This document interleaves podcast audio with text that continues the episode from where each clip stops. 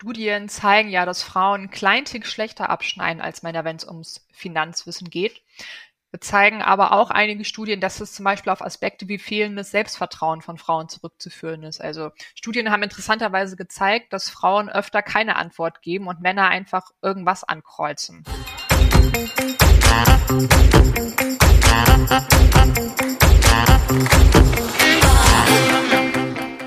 Hallo und willkommen zu einer neuen Folge unseres Podcasts Schwungmasse. Ich bin Maxi und ich freue mich heute mal auf ein ganz anderes Thema, denn heute in der Folge dreht sich alles um Forschung und dazu spreche ich mit Dr. Sally Peters. Sally ist geschäftsführende Direktorin am Institut für Finanzdienstleistungen, kurz IFF. Sie verfügt über mehrjährige Erfahrung als Schuldnerberaterin und wissenschaftliche Mitarbeiterin. Und in ihrer Forschung und Lehre befasst sie sich hauptsächlich mit den Themen Armut, Überschuldung, finanzielle Bildung sowie Beratung und Kommunikation der sozialen Arbeit. Super vielfältig, ganz, ganz spannende Themen. Ich freue mich, dass du heute dabei bist, Sally. Also erstmal ein Hallo an dich. Ja, hallo. Ich freue mich über die Einladung.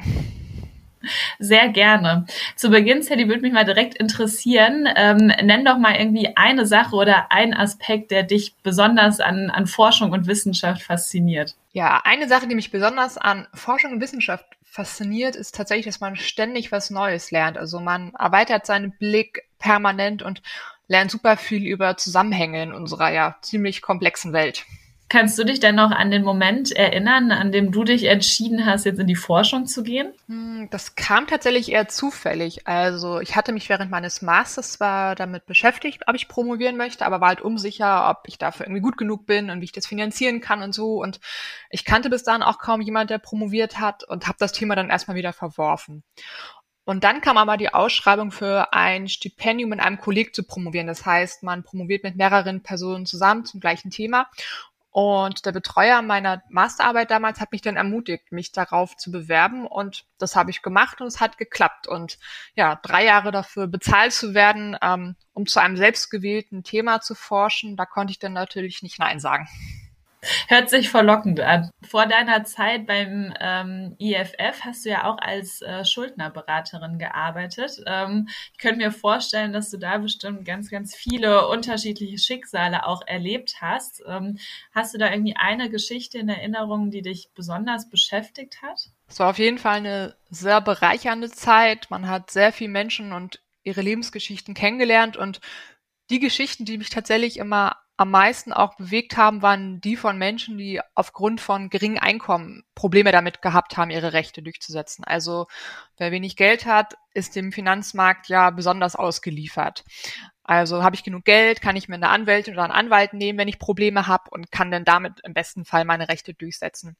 Und habe ich das Geld halt nicht, bin ich darauf angewiesen, dass die BaFin ihre Arbeit macht, dass ich Zugang zu Hilfsangeboten wie der Schulterberatung habe. Und Manchmal sind Menschen erst nach Ewigkeiten in der Beratung angekommen, weil sie das Angebot halt gar nicht kannten oder die Wartezeiten so lang waren und es fehlt halt auch ein Recht auf Schuldnerberatung. Und wenn dann Personen vor allem gesessen haben und so erleichtert waren, dass sie da waren und jetzt Unterstützung bekommen, weil sie sich vorher nicht getraut haben oder das Angebot gar nicht kannten, war das tatsächlich immer sehr, ja, berührende Geschichten und man war dann froh oder die Person war auch froh, dass sie jetzt jemand haben, der sie dabei unterstützen kann, ihre Rechte durchzusetzen oder auch gemeinsam mit ihnen ihre Schulden zu besprechen und hoffentlich auch zu klären.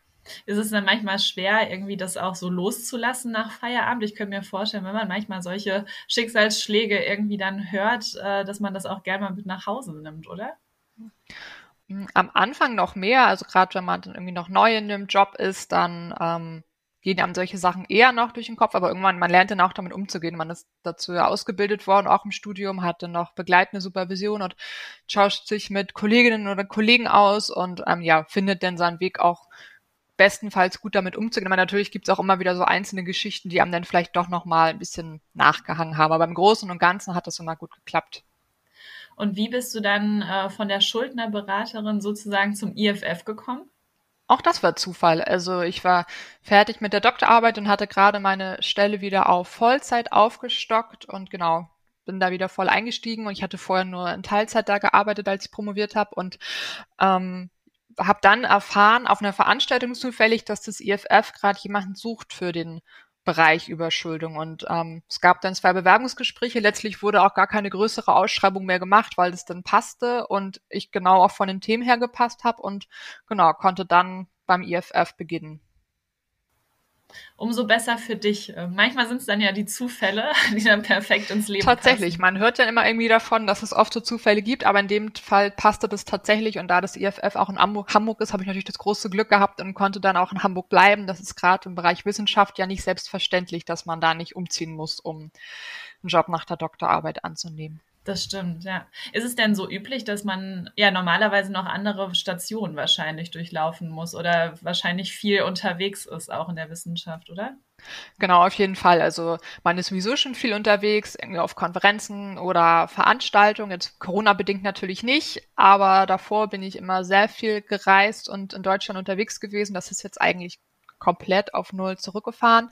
Und da wir in der Wissenschaft ja vor allem befristete Arbeitsverhältnisse haben, ist es oft so, dass man allein deswegen schon sehr mobil sein muss, um einfach eine neue Beschäftigung aufzugreifen, weil man nicht immer das Glück hat, dass die Beschäftigung ja direkt in einer Heimatstadt stattfinden kann. Ja. Also großes Glück für dich. Ähm, was sind Fall. denn, was sind denn so die aktuellen Forschungsthemen, die du da gerade auch betreust in dem Bereich? Ähm, ich beschäftige mich vor allem mit ähm, den Themen finanzielle Bildung und Überschuldung. Und dann unterstützen wir uns natürlich auch immer gegenseitig noch in den Forschungsprojekten, die wir gerade haben. Jetzt gerade sind wir wieder dran, den Überschuldungsreport zu erstellen. Der kommt jetzt im Sommer wieder raus und der ist jetzt natürlich besonders spannend. Wir werten dann die Daten vom Vorjahr aus und das Vorjahr ja, betrifft natürlich auch Corona und deswegen besteht ja natürlich auch großes Interesse dran zu schauen, ob man Corona in den Zahlen der Schuldnerberatung schon merkt. Ja, darüber müssen wir auf jeden Fall gleich noch einmal sprechen. Das interessiert mich nämlich auch sehr, dieses äh, Forschungsprojekt. Ähm, aber nochmal vielleicht so ein bisschen zu deiner Rolle im IFF. Wie kann man sich denn so einen klassischen Arbeitsalltag von dir vorstellen? Also was macht die Direktorin des IFF? Der Alltag ist ziemlich bunt, also da ist tatsächlich kein Tag wie der andere. Wir haben vor allem drei Bereiche. Also wir entwickeln Software für Schuldnerberatung, wir forschen und wir machen Veranstaltungen, so wie zum Beispiel unsere jährliche Konferenz, bei der Banken, Versicherungen, Schuldnerberaterinnen und Schuldnerberater, Verbraucherzentrale und Wissenschaft zusammenkommen und über Themen wie Konto, Kredit, Versicherung und Altersvorsorge sprechen. Und der Alltag ist dementsprechend dann sehr vielfältig. Also bei der Software geht es vor allem darum, die Software weiterzuentwickeln, um den Vertrieb. Bei der Forschung geht es darum, Forschungsideen zu entwickeln und diese, wenn sie dann erfolgreich sind, bestenfalls auch umzusetzen. Viele Forschungslücken wiederum diskutieren wir dann auch auf der IFF-Konferenz. Also es geht dann natürlich auch darum, vielleicht auch bei Veranstaltungen Zusammenarbeit mit ähm, anderen Stakeholdern zu schauen, was sind eigentlich interessante Forschungsfragen, welche Informationen braucht es oder gibt es schon, was für Analysen kann man daraus ähm, ziehen. Und am Ende jedes Forschungsprojekts gilt es natürlich auch, ja, Analyseergebnisse zusammenzubringen, die entsprechenden Schlussforderungen zu formulieren und dann entsprechend zu schauen, was kann jetzt daraus werden, wie kann man das vielleicht auch umsetzen, was wir da vorgeschlagen haben, bestenfalls. Jetzt haben wir ja schon so ein bisschen äh, oder relativ viel sogar schon über das IFF gesprochen. Kannst du vielleicht noch mal einmal so ein bisschen zusammenfassen, was denn so die Funktion und das Ziel auch des IFF sind? Mhm, gern. Also das IFF ist ein gemeinnütziges Forschungsinstitut in Hamburg und das gibt schon seit über 30 Jahren.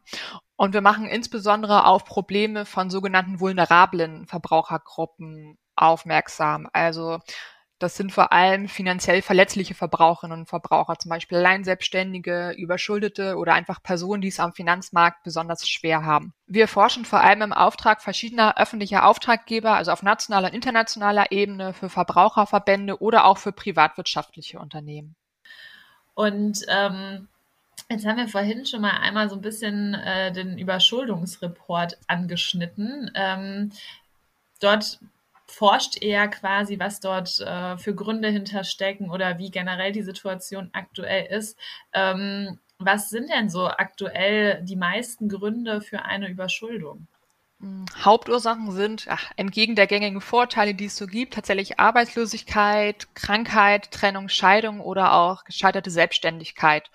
Themen wie finanzielle Bildung oder Konsumverhalten spielen zwar auch eine Rolle, aber eine sehr viel geringere, als man so denken könnte, wenn man sich Medienbeiträge und ähnliches anschaut. Also Ursachen für Überschuldung sind vor allem einfach Faktoren, die man auch nur schwer beeinflussen kann.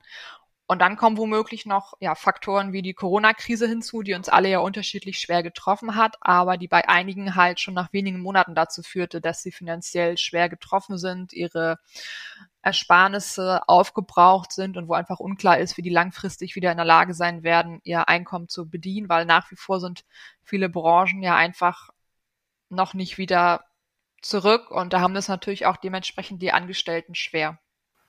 Kannst du uns denn da schon vielleicht so ein paar Insights geben, ähm, wie lang das sich vielleicht noch alles ziehen wird? Also du hast ja gerade gesagt, durch die Corona-Krise wird dieser Report natürlich nochmal extremer ausfallen. Das Thema Überschuldung ist sehr zentral.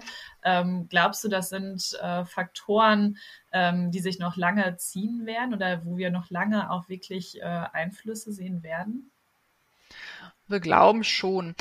Weil man wird die Corona-Krise zum Beispiel in den Zahlen des letzten Jahres der Schuldnerberatung noch gar nicht so massiv sehen. Wir sehen natürlich, dass die weniger Leute beraten haben als normalerweise, weil die ja auch ein paar Monate teilweise geschlossen waren. Aber es ist ja auch so, wenn man finanzielle Probleme hat, dann dauert es mitunter mehrere Monate, teilweise Jahre, bis man in der Schuldnerberatung landet. Zum einen, wenn man natürlich erstmal versucht, das selber zu regeln, vielleicht auch mit Unterstützung von Freunden und Bekannten. Dann muss man erstmal erfahren, dass es das Angebot der Schuldnerberatung gibt. Es, es muss auch ein passendes Angebot für mich irgendwie geben. Und es kann mitunter dann wirklich eine lange Zeit dauern, bis ich überhaupt in der Schuldnerberatung lande. Und dann ist es ja auch so, wie lange die Pandemie uns grundsätzlich noch beschäftigen wird, ist ja sowieso ja leider völlig unklar. Und zum Beispiel Selbstständige sind wahnsinnig schwer betroffen von der Krise. Für viele fehlt nach wie vor die Perspektive, wann es wieder losgehen kann. Ja, nachvollziehbarerweise kann man dazu jetzt noch gar keine Auskunft geben. Und natürlich sind auch die Ersparnisse bei vielen Personen entsprechend schon erschöpft nach so vielen Monaten ja, wo sie womöglich gar nicht wirtschaftlich tätig sein konnten. Und deswegen gehe ich davon aus, dass uns die Krise noch eine ganze Weile beschäftigen wird. Mhm. Und in eurem Report ähm, ist es ja so, dass ihr einmal natürlich auf diese Probleme ähm, hinweist. Ist es dann auch so, dass ihr ähm, auf der anderen Seite auch Lösungen anbietet, was man wirklich dann im konkreten Fall tun kann?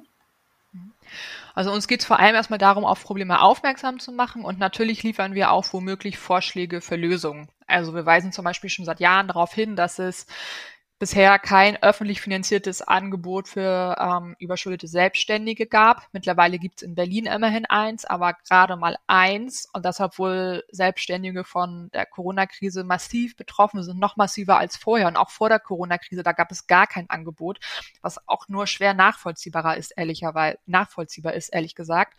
Und gleichzeitig sind wir mit unserer Forschung natürlich ein Teil der Lösung. Denn wenn man auf das Thema aufmerksam macht, die Zusammenhänge erklärt und auch verdeutlicht, was so schwierig ist, ist das ja auch schon ein Teil der Lösung. Und häufig formulieren wir aber auch so explizit Empfehlungen, die sich dann halt aus der Schlussfolgerung eines Forschungsprojekts ergeben. Und bestenfalls werden die natürlich dann auch aufgegriffen. Ja, auf das Thema Überschuldung machst du ja auch in deinem äh, Buch aufmerksam. Du hast nämlich ähm, ja auch ein Buch herausgegeben. Ähm, Worum geht's da konkret und für wen ist das vielleicht auch was? Vielleicht zum Hintergrund, es ist jetzt natürlich kein Roman, was man sich denken kann, es ist ja schon ein, ein wissenschaftliches Buch, aber erzähl doch mal so ein bisschen, ähm, was der Inhalt des Buchs konkret ist. Das Buch ist das Ergebnis meiner Doktorarbeit und ich habe dafür mit 18 jungen Erwachsenen gesprochen, die finanzielle Probleme hatten und sich dafür dann Unterstützung suchend an die Schuldnerberatungsstelle gewendet haben. Und in dem Buch beschreibe ich halt ähm, oder beschreiben die jungen Erwachsenen und ich analysiere das dann, wie es zu den Schulden kam, wie und warum sind die eigentlich zum Problem geworden und wie haben sie es auch geschafft, aus der Situation wieder rauszukommen. Und ich habe die dafür zu Beginn der Beratung gefragt und dann nochmal entweder nach einem Jahr oder nach Abschluss der Beratung. Und das war total spannend, einfach zu sehen, was sagen denn die jungen Erwachsenen selber, wie das dazu gekommen ist und welche Unterstützung hätten sie gebraucht oder wer hat sie unterstützt, wer hat sie gegebenenfalls auch nicht unterstützt. Und ja, das war sehr spannend, sich damit zu beschäftigen. Und ich bin nach wie vor wahnsinnig froh, dass ähm, diese Menschen mir das Vertrauen geschenkt haben, auch so offen darüber zu sprechen, was ihre Lebensgeschichten da sind, weil man schnell gemerkt hat, finanzielle Probleme hängen halt nicht nur mit den Finanzen zusammen, sondern sind halt super vielschichtig und hängen mit sehr vielen Bereichen des Lebens zusammen. Und das konnte man bei den jungen Erwachsenen sehr gut zeigen.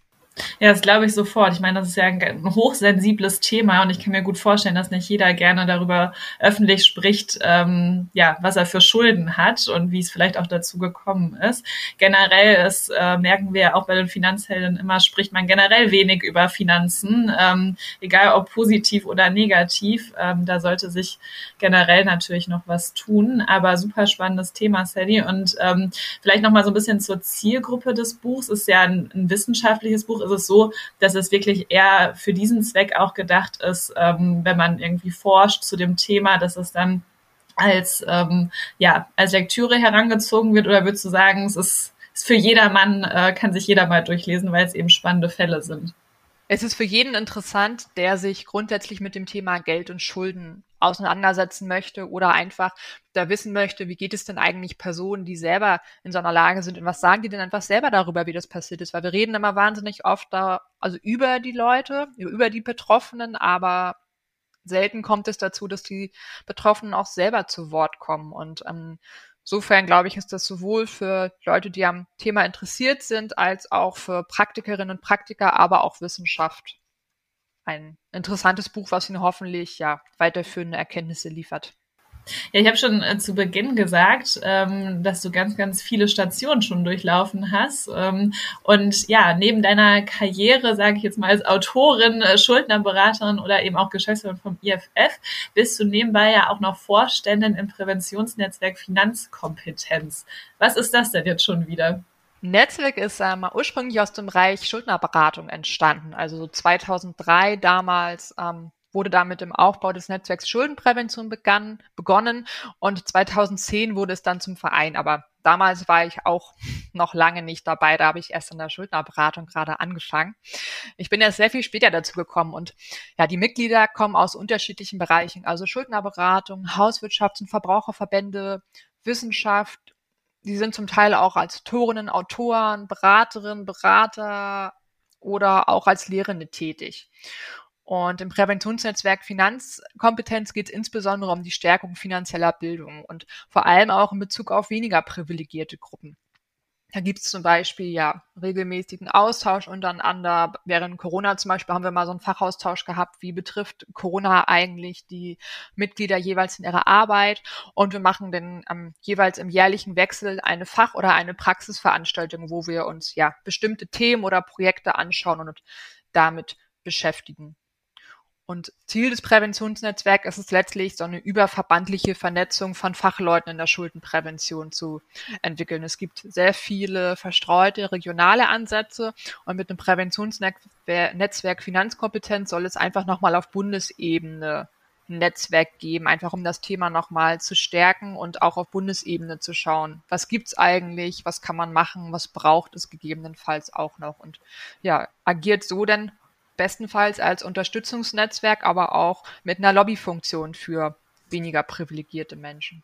Ja, ganz, ganz wichtiges Thema. Ähm, was würdest du denn sagen, wie steht es denn generell um die Finanzkompetenz in Deutschland? Das Thema hat ja auf jeden Fall die letzten Jahre sehr viel Fahrt aufgenommen. Also gerade die letzten zwei, drei Jahre nochmal sind total viele Studien zu dem Thema veröffentlicht worden und die meisten attestieren da ja tatsächlich noch Nachholbedarf. Was tatsächlich sehr problematisch ist, das Thema ja zum Beispiel aufgrund des Föderalismus in jedem Bundesland anders ist. Und bisher haben das nur wenige Bundesländer fest in ihrem Lehrplan verankert. Zugleich sind die letzten Jahre ja auch diverse Initiativen zur Förderung von finanziellen Bildung entstanden, was ja auch total erfreulich ist. Aber es fehlt trotzdem immer noch an so einer, ja, nationalen Strategie, wie man mit dem Thema umgehen kann, obwohl ja laut der OECD das Thema finanzielle Bildung eigentlich auch staatliche Aufgabe sein sollte. Siehst du das denn auch, ähm, dass besonders Frauen hier Nachholbedarf haben, was finanzielle Bildung angeht und Finanzkompetenz? Hm, also verschiedene Studien zeigen ja, dass Frauen kleintig schlechter abschneiden als Männer, wenn es ums Finanzwissen geht. Wir zeigen aber auch einige Studien, dass es zum Beispiel auf Aspekte wie fehlendes Selbstvertrauen von Frauen zurückzuführen ist. Also Studien haben interessanterweise gezeigt, dass Frauen öfter keine Antwort geben und Männer einfach irgendwas ankreuzen. Und gleichzeitig ist das Thema Finanzen aber auch jahrelang sehr männlich geprägt geworden. Also so Bildsprache oder wie Leute angesprochen werden, die war eher männlich konnotiert und führt natürlich dann dazu, dass sich auch eher Männer angesprochen fühlen. Und lange Zeit war es ja auch so, dass es immer noch dieses ja, traditionelle, sehr verbreitete Rollenverständnis gab, dass vor allem der Mann als Hauptverdiener sich um die Finanzen des Haushalts kümmert. Und mittlerweile ist ja zum Glück viel Bewegung drin. Frauen werden immer mehr als ja, Zielgruppe finanzieller Bildung auch angesprochen. Und man merkt auch einfach, dass Finanzwissen sehr eng mit Gleichstellungswissen verknüpft ist. Also, dass man nochmal besonders herausstellt, welche Relevanz haben eigentlich finanzielle Entscheidungen auch für den ganz persönlichen Lebensverlauf und wie hängt das eigentlich mit Lebensentscheidungen auch zusammen. Wenn ich zum Beispiel Teilzeit arbeite, dann hat das natürlich auch Auswirkungen auf meine Rente. Das zum Beispiel. Ja, das predigen wir ja auch immer. Ähm, Frauen treffen gute Finanzentscheidungen, äh, wenn sie denn dann mal über das ähm, ja, benötigte Wissen verfügen. Äh, ich glaube, das ist ein ganz zentraler Punkt, den du auch gerade erwähnt hast, Sally. Ähm, Nochmal ein bisschen ein Schwenker zurück zur Wissenschaft und Forschung. Ähm, stimmt denn das Klischee auch hier, dass generell der Forschungsbereich stark männerdominiert ist? Auf jeden Fall. Also bei der Chancengleichheit und Wissenschaft und Forschung besteht auf jeden Fall noch Luft nach oben.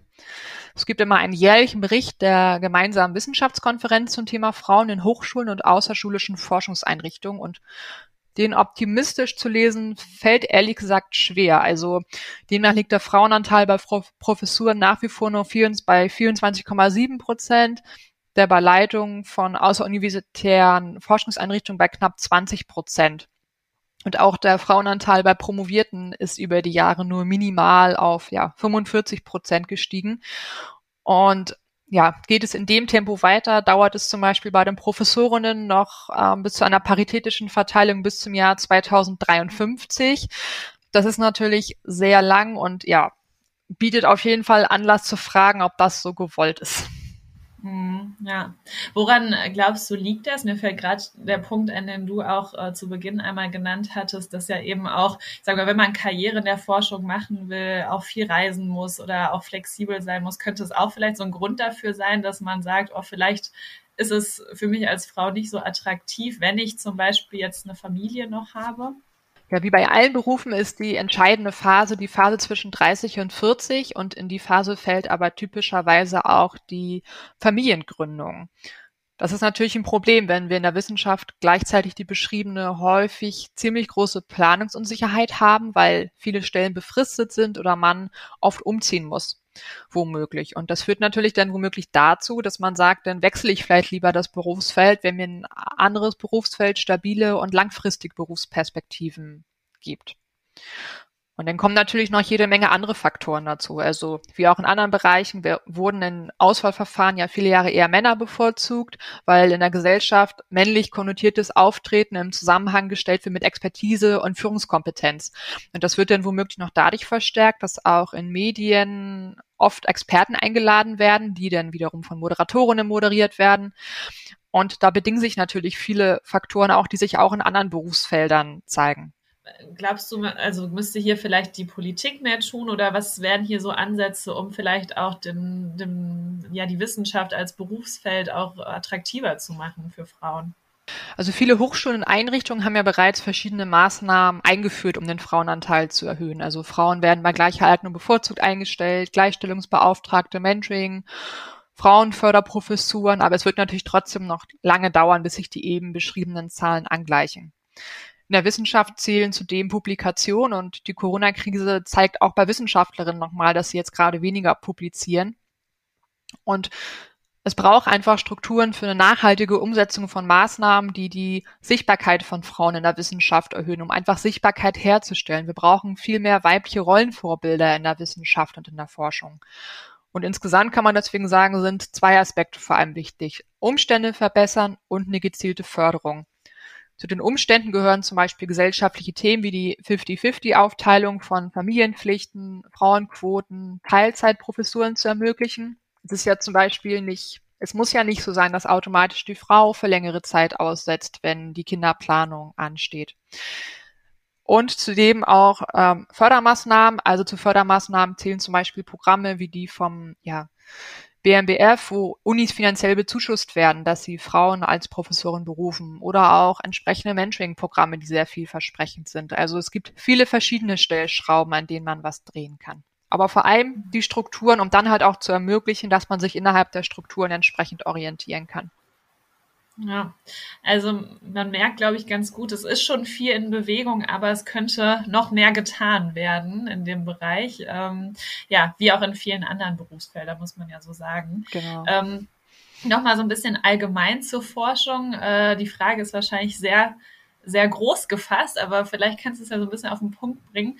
Wann ist für dich denn eine Forschung eine gute Forschung? Mm, also erstmal braucht die Welt ja einfach Wissenschaft und Forschung, weil Wissenschaft Wissenschaft. Also es beruht auf Fakten, auf Daten, auf Experimenten und so können wir es halt schaffen, vergangene oder gegebenenfalls auch künftige Probleme zu verstehen und sie dann bestenfalls zu verhindern. Und so erklären wir einfach offene Fragen und wir schaffen Fortschritt. Und nur anhand von Forschung kann man auch evidenzbasierte Entscheidungen treffen.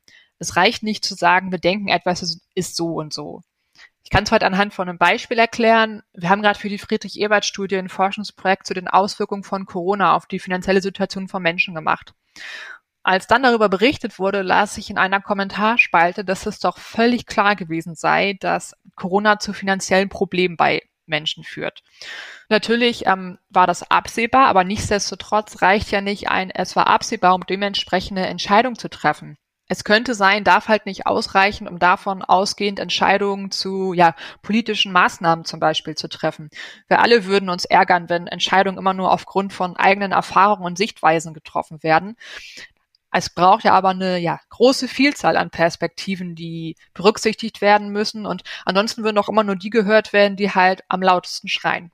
Ja, absolut. Ähm, sind dann sind dann eure Forschungen auch teilweise Grundlage für politische Entscheidungen? Ja, also teilweise werden wir ja auch von Bundesbehörden beauftragt, zum Beispiel bestimmte Gesetze zu evaluieren und zu schauen, wie sich das eigentlich ausgewirkt hat und ob es da ja Forschungsbedarf gibt. Zum Beispiel vor einigen Jahren hat das IFF, das war vor meiner Zeit, ähm, das Pfändungsschutzkonto evaluiert. Und die dementsprechenden Erkenntnisse waren dann auch Grundlage, um ein dementsprechendes Fortentwicklungsgesetz zu machen. Und ähm, ja, unser Bericht war dann zum Beispiel ein Baustein zu schauen, wie hat das bisher geklappt mit den Pfändungsschutzkonten und wo gibt es gegebenenfalls ja nochmal Bedarf, was muss nochmal geändert werden, damit ja das Gesetz so wirkt, wie es wirken soll? Oder was sind womöglich auch Wirkungen gewesen, die eingetreten sind, womit der Gesetzgeber vorher gar nicht gerechnet hat. Und das einfach einmal systematisch darzustellen und zu zeigen, was ist gegebenenfalls schiefgelaufen, wo gibt es noch Bedarfe, was hat bisher aber auch gut geklappt, damit dann die Politik auch eine entsprechend ja, überlegte Entscheidung treffen kann. Das muss einen doch unglaublich stolz machen, oder? Wenn man dann so sieht, dass äh, meine eigene wissenschaftliche Arbeit, an der ich äh, super lange geforscht habe, dann wirklich Grundlage ist für so eine Entscheidung, dass man wirklich äh, sieht, man hat was ähm, bewirkt, oder? Auf jeden Fall. Also man freut sich einfach, dass ähm, das gesehen und gehört wird. Und wir beschäftigen uns ja nun vor allem auch mit Personen, die jetzt nicht unbedingt eine große Lobby haben. Also Menschen mit finanziellen Problemen, Menschen, die nur wenig Zugang zu Finanzdienstleistungen haben. Das ist einfach wahnsinnig schwierig für die. Und die haben jetzt nicht unbedingt eine Lobby, wo man sagen kann, okay, die werden ausreichend gehört. Und mit unseren Projekten zeigen wir einfach immer nochmal, was sind jetzt nochmal Probleme, wo sollte man nochmal hingucken, wo gibt es noch Bedarfe, die dringend angegangen werden müssen, die ansonsten womöglich untergehen. Ja, ja, liebe Sally, ich hätte jetzt noch äh, zum, zum Ende hin äh, eine abschließende Frage an dich. Und zwar ähm, habe ich gesehen, dass in deinem Buch mhm. als erster Satz steht, es ist nur wenig darüber bekannt, was hilft, eine problematische finanzielle Situation zu bewältigen. Erfährt man denn jetzt am Ende deines Buchs, was helfen kann? Und äh, falls ja, verrätst du es unseren Zuhörern und Zuhörerinnen? Was auf jeden Fall hilft, ist der altbekannte Satz, ähm, über Geld spricht man nicht, nämlich diesen Satz zu vergessen und stattdessen offen über das Thema zu sprechen, weil es Personen, die davon betroffen sind, einfach sehr viel leichter macht, ähm, sich Unterstützung zu suchen. Und gleichzeitig ist aber auch äh, wichtig, Strukturen zu schaffen, die es überhaupt ermöglichen, dass ich mir niedrigschwellig und zeitnah Unterstützung holen kann, weil die Geschichten der Personen gezeigt haben, dass es absolut nicht selbstverständlich. Die haben teilweise mehrere Anlaufe gemacht, bis sie die Unterstützung bekommen haben, die zu ihnen passt. Ja, vielen lieben Dank, Sally, für die ganzen Infos und den Input zum Thema Wissenschaft und Forschung. Mal heute ein ganz, ganz anderes Thema. Ich fand super spannend. Also lieben Dank nochmal und bis zum nächsten Mal. Ja, vielen Dank. Ich freue mich, dass ihr das Thema aufgegriffen habt